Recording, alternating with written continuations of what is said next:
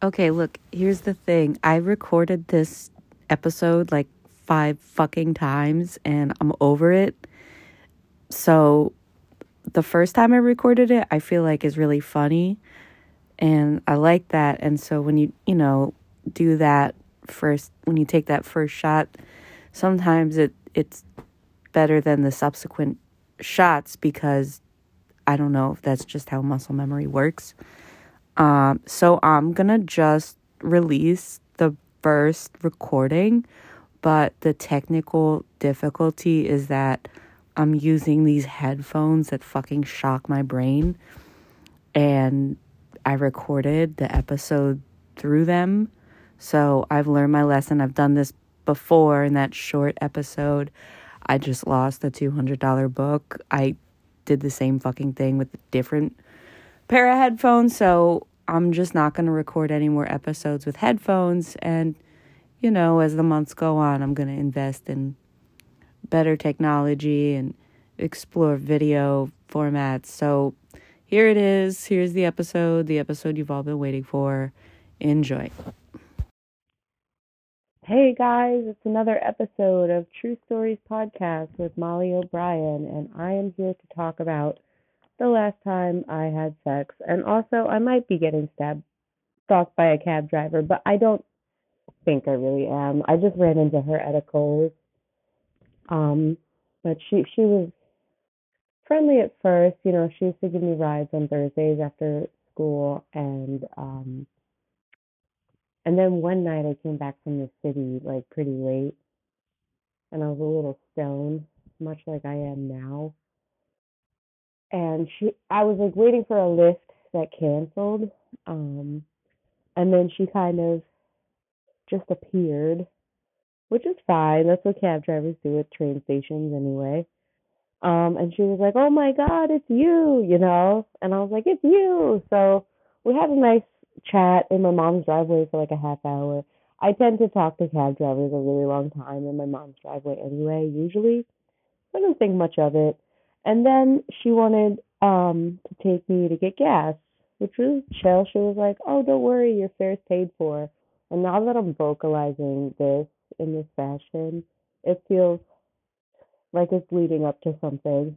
But I don't know. Maybe I just was overreacting at the time when I had to block her on my cell phone.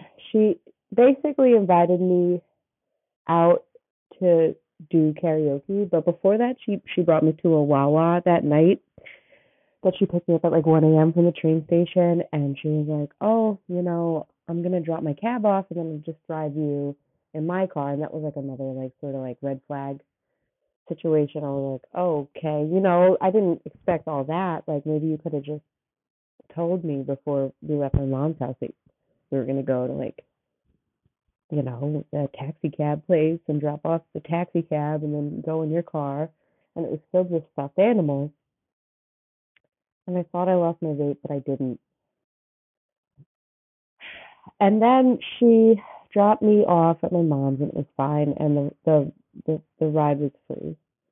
And we made plans to do karaoke which is also fine and normal. You know, I like to spend time with people who are, you know, in their golden years and might not have like any kids or or anything, you know, or, or really anyone other than like an estranged sibling or whatever. So, so I tried to befriend this woman, and she wanted to go out for karaoke Tuesday at 8 p.m.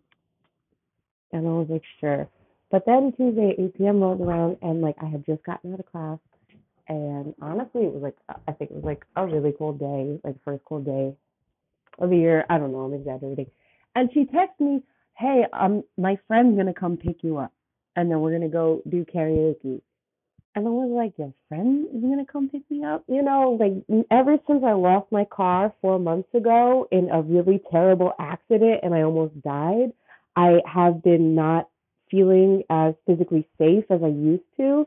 And that totally kind of threw me off.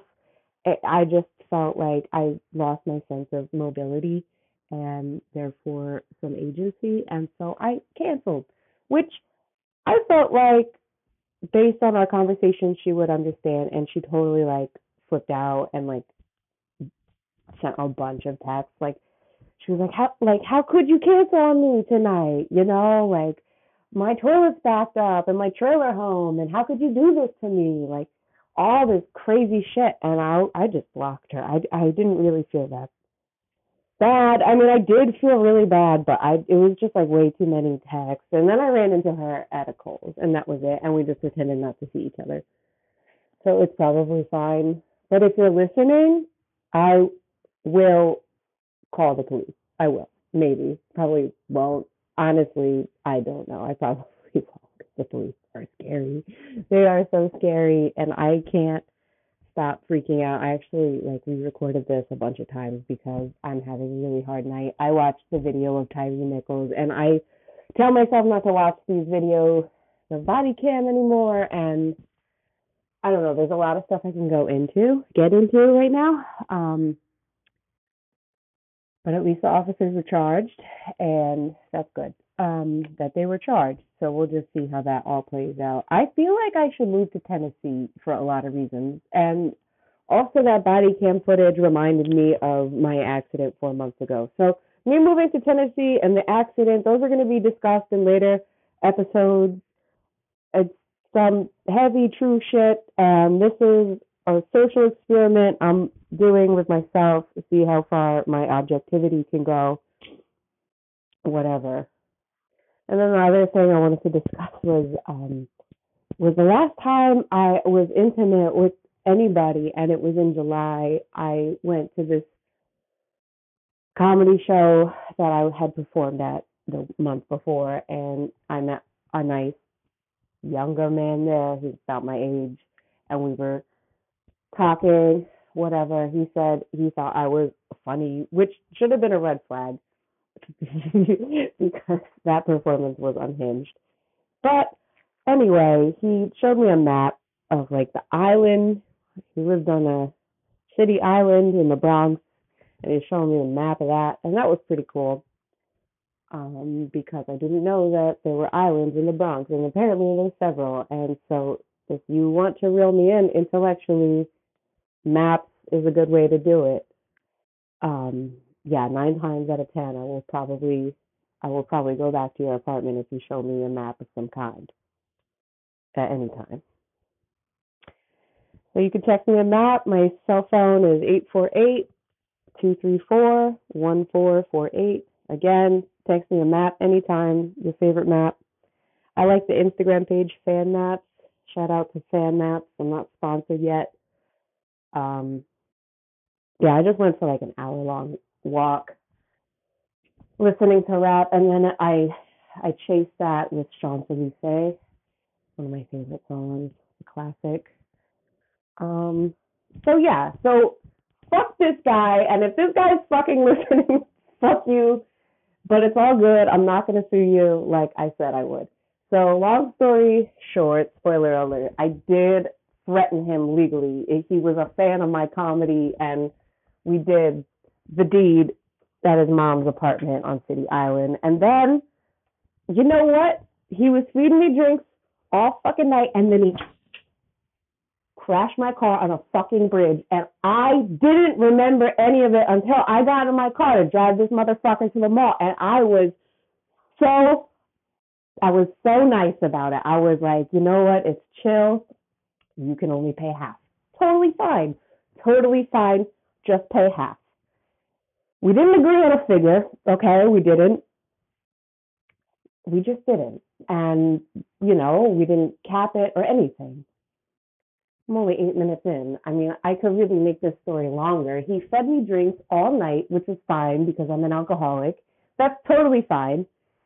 And then we went to Coyote Ugly, and the ladies were like, come dance on the bar. And I was like, okay. And then as soon as I got on the bar, everyone yelled at me. Everyone yelled at me, get down, get down and like the security gave me it was so confusing. It was one of the most confusing nights of my life because I didn't know I had any fans of my comedy in New York to begin with, and then I didn't even realize that Coyote Ugly moved. I used to work right next door to the original Coyote Ugly in high school at the Village Theater.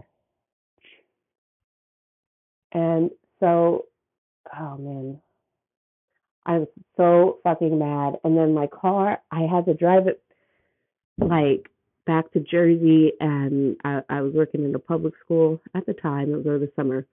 This was in July. And uh yeah, you know, whatever. I mean, so I dropped this guy off at the mall, and then it turns out it's like I what I think is three hundred dollars um repair at the at the fucking Mavis discount tire in Piscataway, and I get my car back from them, and it's like still fucked up. And they were like, yeah, there's just like stuff on it that like custom that we can't fix. Like I don't know what it's called. I'm gonna call it the sternum, but it's not called the sternum. Something was bent in the car, and it was making it really slipper like like I ha- I couldn't go over 50 miles per hour all summer after that. So I hit him up the first time. I thought it was three hundred dollars, and I hit this guy up, and I was like, "Hey man, you know, 150, whatever." That's so chill, especially because you were treating me drinks all night, whatever. You know, like I'm not suing you for, you know, personal damages for uh, date rape. I'm not trying to be a fucking cunt. Like, just give me what's mine and just half of that, just half of that, and fuck you. And then so I realized that my car needs more repair, and then I, I he thought the debt was settled, but it wasn't because my car needed more repair. So I hit this fucking guy up again, and I was like, hey, like the car is gonna need more work, so you know, just let me know. Are you cool to pay more? You know, I don't know how much it's gonna be, but the car is still messed up. No answer. Okay? No answer for maybe a week. I followed him on Instagram, blocked me. Okay. And so I have, I do have a switch. I'm working on it, and I got really upset. I got really upset, and so I called him. And if you're listening to this, don't worry because I drove my car into a fucking river, so and it's charged off because I ain't paying a goddamn dime on it, so it's chill, it's fine. But this guy, I called him. Oh God, this story. See now, it's desecrated. It's gone in two different ways, and it's gone off the rails because this really gets me upset, and I haven't told this story like this before. So this is good practice. I'm outside. Global warming. It's so nice. Fun fact: I could see New York from my mom's house, and I uh, I had to uh, leave school for a week after 9/11 happened because I had a major asthma attack. So that's unrelated to the story.